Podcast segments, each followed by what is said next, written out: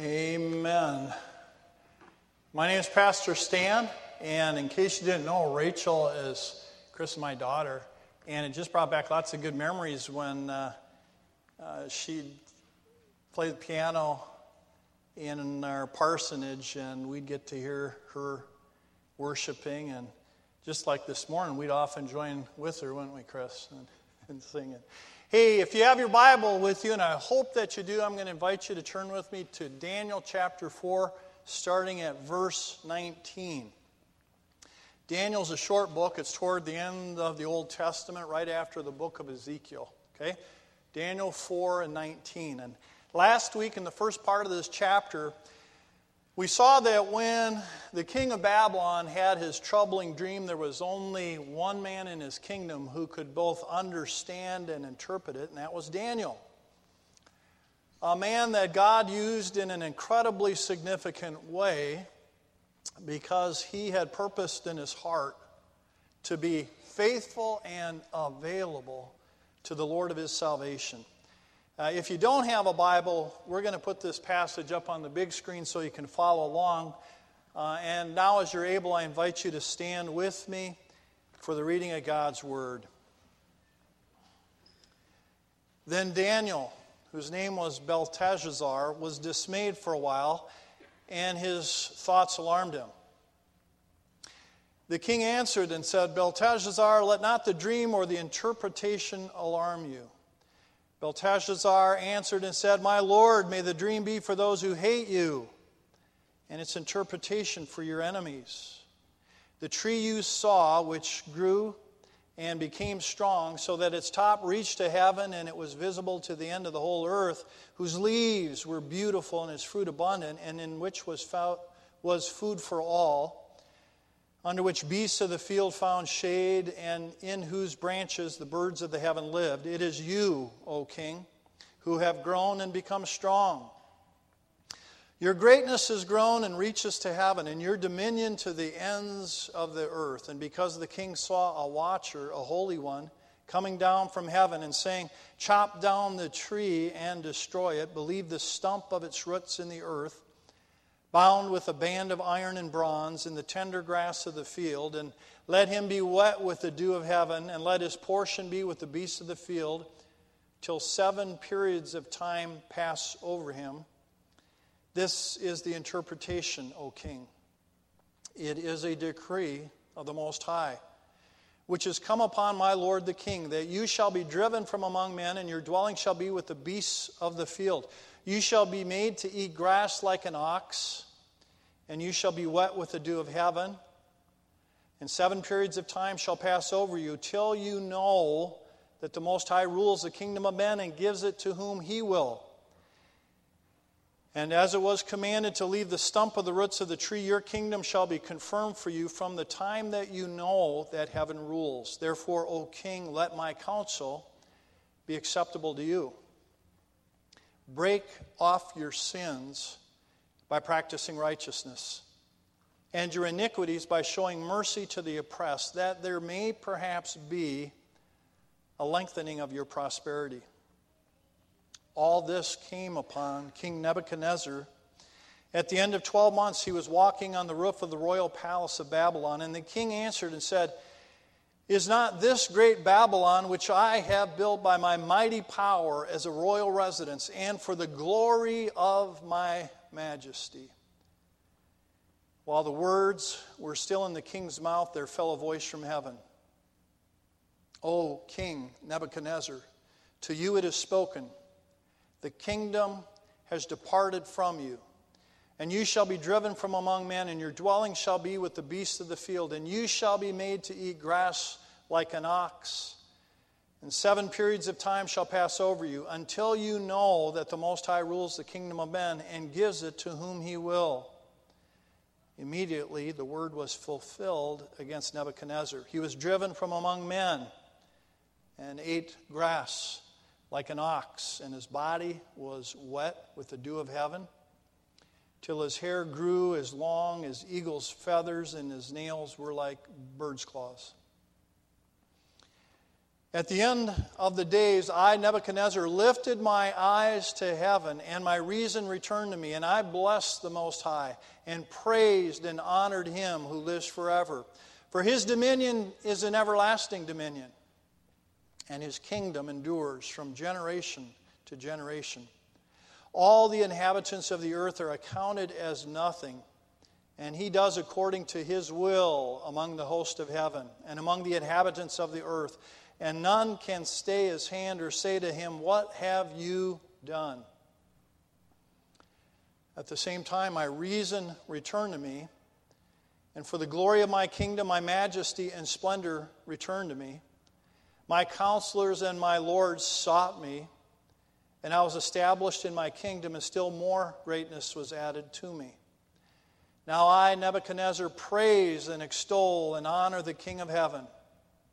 For all his works are right, and his ways are just, and those who walk in pride he is able to humble. Amen. And you may be seated. Father, we pray that not only would you guide my words, you would enable each of us to hear what it is you have for us to hear. And that we would not be hearers only of your word, but doers also, for the praise of your name. Amen. If you find it helpful, you'll see in your bulletin there's an insert that you can use to follow along with the message. So what do we learn as we look together here at God's word?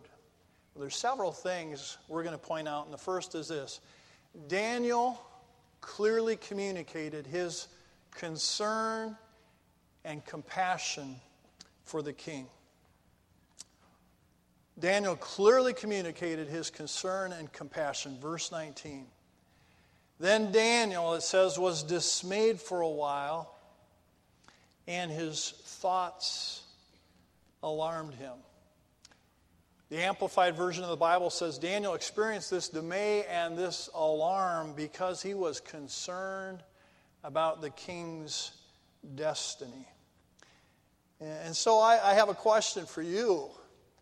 What do people see, especially what do lost people sense when they look you in the eye? Is it the same kind of compassion and concern that Daniel displayed to the king? Or perhaps do they sense something different, maybe even indifference, or even a critical or condemning spirit? What do people see when they look at you? I wish it weren't so, but based on everything I've read, there are a whole lot of people living on the outside of God's kingdom who aren't convinced that you and I care too much about them, and who certainly wouldn't say that they have encountered or experienced much love from those of us who profess to follow Jesus. It's often been said that people don't care how much you know until they know how much you care. And though we don't know if that was ever said to Daniel, when the Lord led him to an understanding of what the king's dream meant, Daniel, it says, became deeply troubled. He cared about his king. And I think that in itself is pretty amazing. If you remember all the way back to chapter 1 of this book, we learned that after Nebuchadnezzar's army had taken possession of Jerusalem, Daniel and many of his countrymen, including especially the best and the brightest, had been forcibly taken from their homeland and brought to Babylon. Now, what would the normal human reaction be to the ruler of an army that had thoroughly and completely crushed your nation? I'm guessing it would not be compassion. And yet, as Daniel waited to tell the king what his dream meant, he wasn't gloating. He wasn't secretly rejoicing. No, his countenance communicated great concern and compassion. So how do we account for that? You know, as we're going to see when we get to Daniel chapter 6, this servant of God had an interesting habit. Three times a day, the Bible says he would get down on his knees. And what would he do when he was on his knees? He would pray. And wouldn't it make sense that praying as much as often as he did, Daniel eventually would begin to lift up his king to the throne room of grace? Now, I've been a follower of Jesus for about 40 years. And one thing I've discovered is we evangelicals seem to have a whole lot easier time praying for the leaders in government whom we helped elect. And I guess that's human nature, but church, that's not what we as Christians are told to do. In fact, we're going to put a little passage up here on the big screen. This is from 1 Timothy chapter 2. And what's it say? Read it with me. First of all, then, I urge that supplications, prayers, intercessions, and thanksgivings be made for all people, for kings and all who are in high positions, that we may lead a peaceful and quiet life, godly and dignified in every way. So this is a command to us. It's not a suggestion. And though Daniel certainly didn't have any of Paul's epistles, I'm convinced that in his times of daily prayer, he interceded for his king. And over the course of time, he came not only to forgive Nebuchadnezzar, but also to grow to have compassion and perhaps even respect and admiration for this man. And seeing Daniel's concern about this dream, second half of verse 19, the king answered, and he said, "Let not the dream or the interpretation alarm you." And Daniel answered then and said, "My Lord, may the dream be for those who hate you, and its interpretation for your enemies." Again, he's clearly communicating that he is concerned for the king.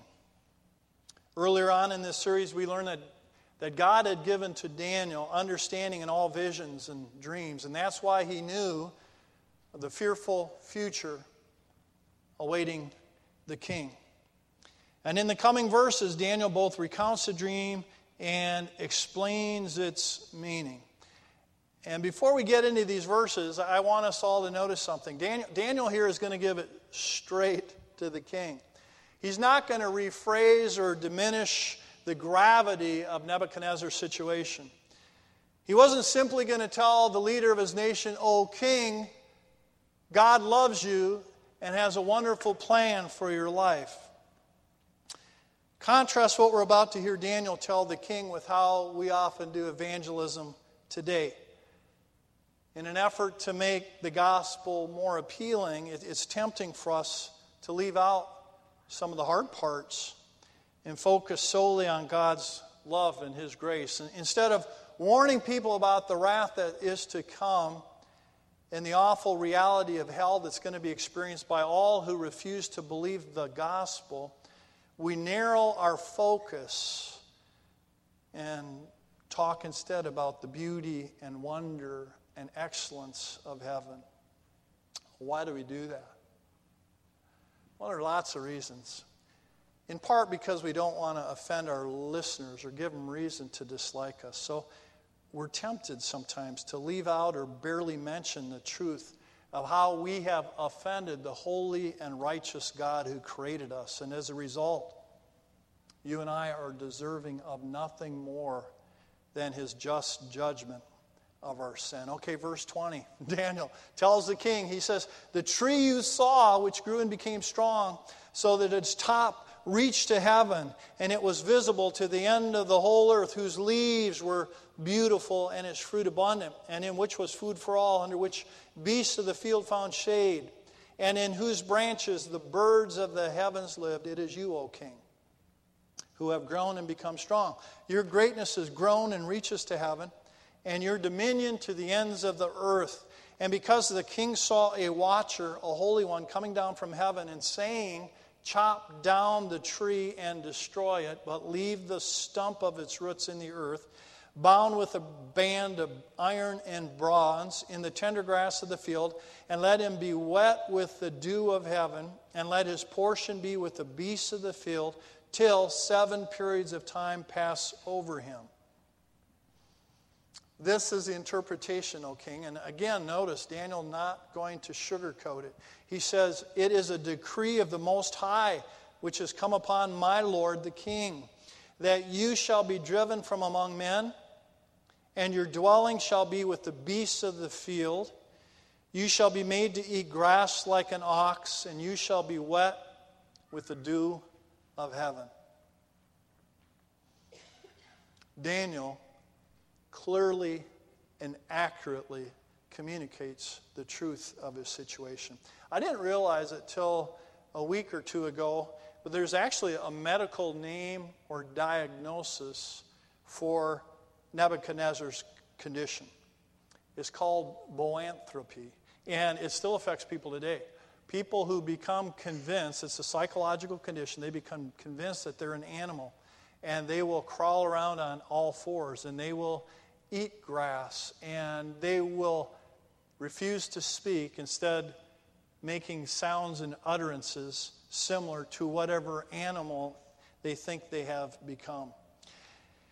And though actual cases of boanthropy are quite rare, the truth is you and I often see what happens when people refuse to acknowledge God's reign and his rule. And when they do, how easy it is to start acting like an animal. And now we're in the middle of 25. Daniel says, 7 periods of time shall pass over you till you know that the Most High rules the kingdom of men and gives it to whom he will. And as it was commanded to leave the stump of the roots of the tree, your kingdom shall be confirmed for you from the time that you know that heaven rules. This word heaven is a synonym here for God. Although it was God who had caused Nebuchadnezzar to prosper, we're going to see in a few minutes that this king had become quite proud of his personal accomplishments. And the Lord wasn't about to allow Nebuchadnezzar to take credit for all that had actually happened, because God, as the one who rules the kingdom of man, had caused and enabled this kingdom, his kingdom, to grow and grow and grow. We can't say with complete confidence what the 7 periods of time are. However, many Bible teachers assume they represent 7 calendar years. Maybe or maybe not. But we do know that the king was in this animal-like state of mind long enough, according to the 33rd verse, for his hair to grow long and matted like an eagle's feathers, and for his fingernails to become like the claws of a bird. So Daniel, again, he was faithful to tell the king what his dream meant. And that took some courage in itself, but the Lord's servant didn't stop there. He also called on Nebuchadnezzar to repent. For Daniel knew that was the one hope the king had to experience God's grace. Here we are at verse 27. Therefore, Daniel says, therefore, O king, let my counsel be acceptable to you. Break off your sins by practicing righteousness, and your iniquities by showing mercy to the oppressed, that there may perhaps be a lengthening of your prosperity. I'm sure most all of you have heard the phrase, speaking truth to power. And I guess you could say that's what Daniel is doing here. So is that a big deal? Well, it wasn't unheard of for an Old Testament prophet to lose his life as a result of announcing God's judgment. So, yeah, this was a big deal. And yet, as I've thought on these verses, I've come to realize that Daniel's dilemma wasn't all that different than ours for those of us who profess to be blood-bought, born-again followers of Jesus. Now, hear me. Daniel knew that a day of judgment was coming for his friend, for the king. Daniel also knew that telling Nebuchadnezzar the truth about his sin would likely change the dynamics of their relationship, perhaps forever. But Daniel cared more about the king's soul and being a faithful servant of God than his own well-being. And that's why he chose to do the right thing, to bring glory to God by speaking the truth to his friend in love. You see, Daniel knew that in order to avoid the Lord's judgment, his king would need to not only acknowledge his sins, but turn from them and put his hope in the one true God. Doesn't that sound a lot like the gospel? But to those who don't yet believe, the gospel is offensive, even foolish, but not to us. To us who are being saved, it is the power of God. I like how pastor and author Tim Keller puts it. I think I've shared this with you before. He says, the gospel is this: we are more sinful and flawed in ourselves than we ever dared believe, and yet at the very same time, we're more loved and accepted in Jesus Christ than we ever dared to hope. Praise God for his gospel. So, question for you. Do you have a friend who has yet to understand and embrace that truth? I think most of us do. Most of us. Nebuchadnezzar had a problem, and his biggest problem was himself. He didn't want to admit he needed God. And for that reason, he was about to be judged for his pride. You know, that's the same sin that has ensnared most people in the world today. You and I are surrounded by men and women and young people who are convinced that their lives are just fine without Jesus. And yet the Bible says something different. The Bible says that right now they are not only without God, but also without hope. So, church, what is our responsibility? What's our responsibility to people we care about who don't yet know Jesus in a personal and a real way? How about if we followed Daniel's example, not only in praying for our friends, but loving them enough to tell them the truth? And I'm guessing as I say those words, you might be thinking your situation's a little bit different and uncomfortable. In fact, you may be certain there are lots of reasons why this wouldn't be a good idea. After all, if you're like me, you want people to like you. You don't want to perhaps risk your friendship or be thought of as judgmental. You certainly don't know all the answers. Your own life, in fact, is not perfect. Lots of reasons we can come up with. But the reality is, when Jesus gave us the Great Commission, he knew all of these things I just mentioned would be true. And yet he didn't announce a plan B when he told his followers to go and make disciples. It's up to those of us who know him and to love him. As our church's mission statement says it, we are all about knowing Christ and making him known. And as members of this church family, our prayer should be, Lord, help us to do that. Help us. I love how God providentially works in many different wonderful ways. We're going to put the memory verse for this week back up on the big screen. And I think it's just awesome how this goes along with what we're talking about this morning. You know, for those of us who want to share our faith with others, but we don't know how it's going to go, there are only a few different options. You know, if you share your faith with a friend, if you tell them the good news of the gospel, they may, at that point, have the Holy Spirit open their heart to understand this truth. They may, at this point, turn from their sins and place their faith in Jesus, and you've just gained a brother or sister in the Lord. Is that a good thing? Yes, it's always a good thing. That's worth rejoicing. So that's something incredibly good that can happen. But most of us also have this accompanying fear. It might not go as well as I was hoping.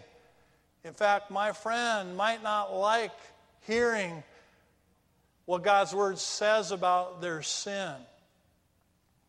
I don't know if I can do it. What if they become angry with me? What if they are so annoyed with me they no longer want to be my friend? Well, what's 1 Peter 4:14 say? Let's say it out loud. If you are insulted for the name of Christ, you are blessed because the Spirit of glory and of God rests upon you. So I love that promise. You know, on one hand, our friend might come to saving faith in Jesus Christ, and that's a good thing, right? And if they don't, and in fact, if they become very annoyed and even personal attack you, saying unkind things about you, the Word of God says, boom, you have a double blessing, right? Two blessings if somebody doesn't want to receive, doesn't want to believe. The Spirit of glory and of God will rest upon you. Why does God include this promise in His Word?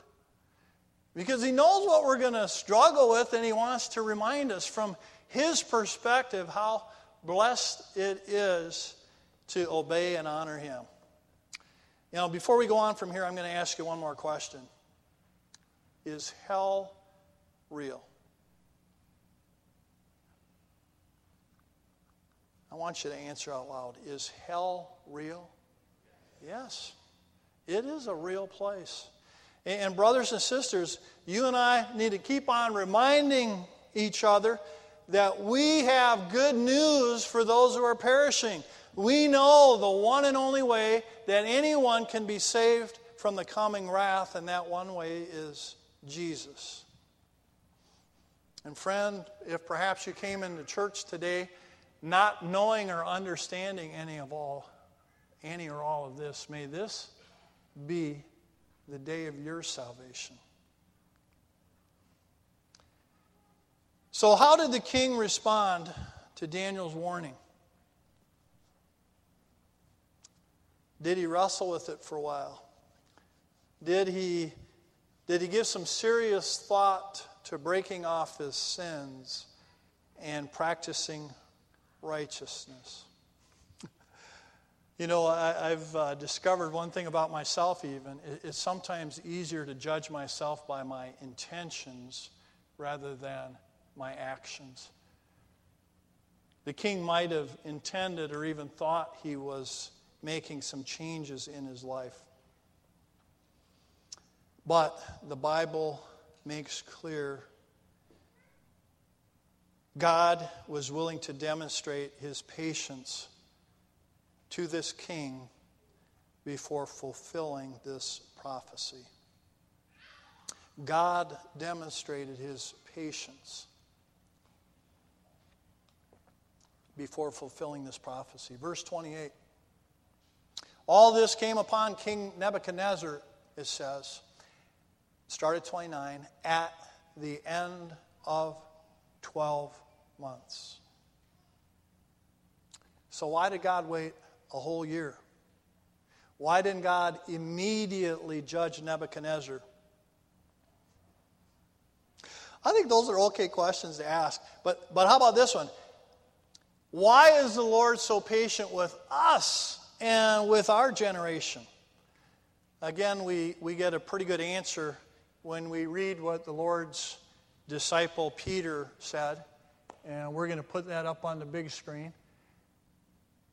Do not overlook this one fact, beloved, that with the Lord one day is as 1,000 years, and 1,000 years are as one day. The Lord is not slow to fulfill His promises, some count slowness, but is patient toward you, not wishing that any should perish, but that all should reach repentance. A few minutes ago, I asked if you have any friends who, according to the Word, are not only without God, but also without hope. And according to the verses up on the screen behind me, one reason your friend, your family member, your loved one is still walking on this planet is because The Lord doesn't want them to perish, but wants them to come to that place of repentance. So he's waiting. He's being patient. And in this time of patience between our Savior's ascension into heaven and his second coming, you and I and everyone else who's placed their faith in the crucified and risen Christ is being given opportunity after opportunity after opportunity to share this good news with others.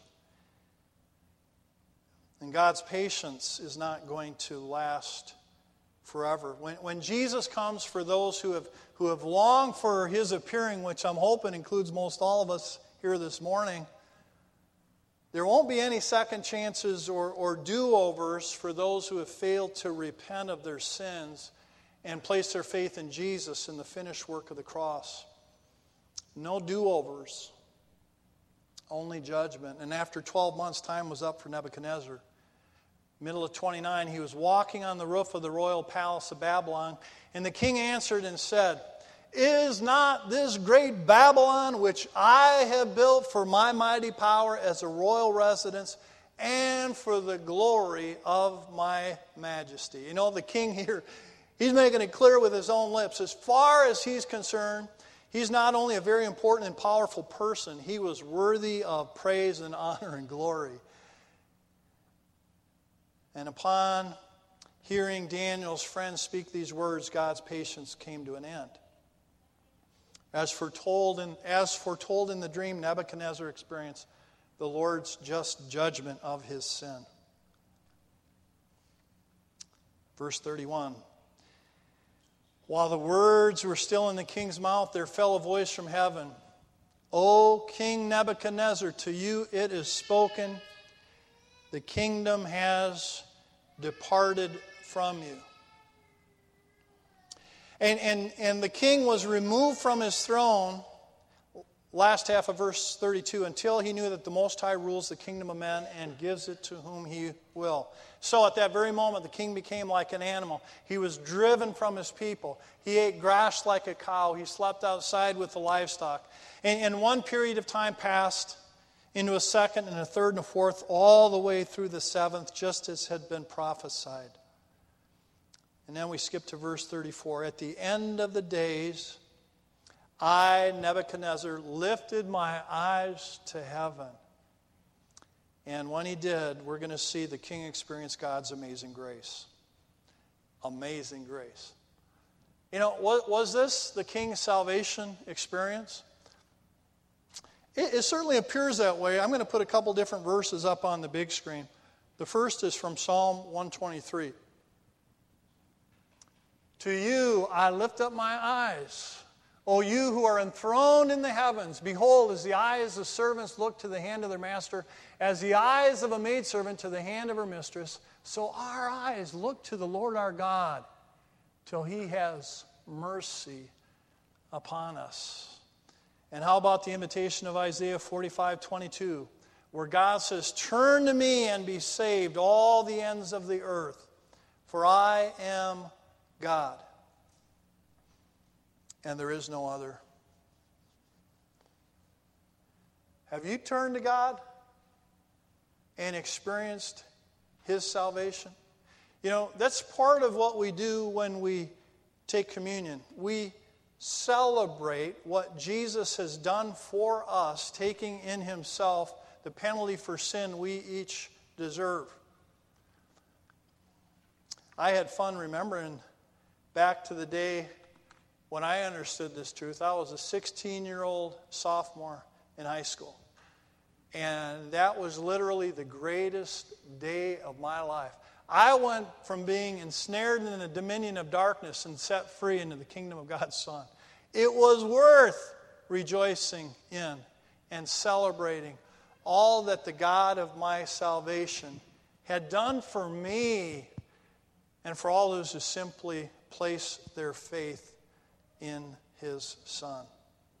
I went that day from being alienated from God to being on the receiving end of his love and acceptance and forgiveness.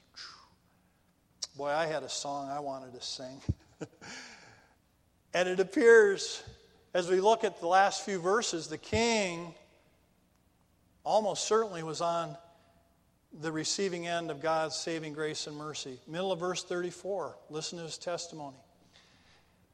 As Nebuchadnezzar lifted his eyes to heaven, he says, "My reason returned to me, and I blessed the Most High, and I praised and honored him who lives forever and ever." And then again, this man who, remember, for 7 periods of time had been living like an animal, unable or unwilling to speak, launches into a wonderful song of praise. And this time he's not singing about how great he is. He's directing his attention and his affection to the one enthroned in heaven. And he was either saying or perhaps even singing this song of praise to the God of our salvation.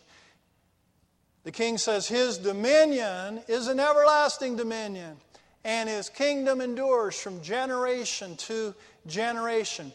All the inhabitants of the earth are accounted as nothing, and he does according to his will among the host of heaven and among the inhabitants of the earth, and none can stay his hand or say to him, 'What have you done?'"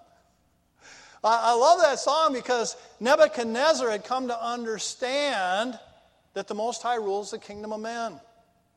Verse 36, "At the same time my reason returned to me, and for the glory of my kingdom, my majesty and splendor returned to me.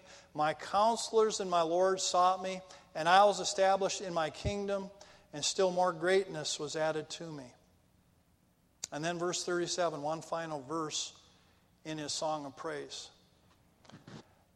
The king says, "Now I praise and extol and honor the King of heaven, for all his works are right, and his ways are just, and those who walk in pride, he is able to humble."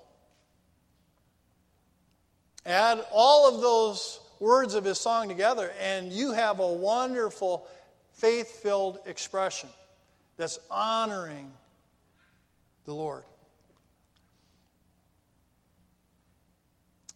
Have you ever wondered where the king got all that understanding to make such an expression of faith? Romans 10:17 says, "Faith comes by hearing, and hearing by the word of God." And just who is the one man in his kingdom who years earlier not only had the opportunity to speak the word of God to the king, but who actually did it? Of course, it was his friend Daniel, the man who had purposed in his heart to be both faithful and available.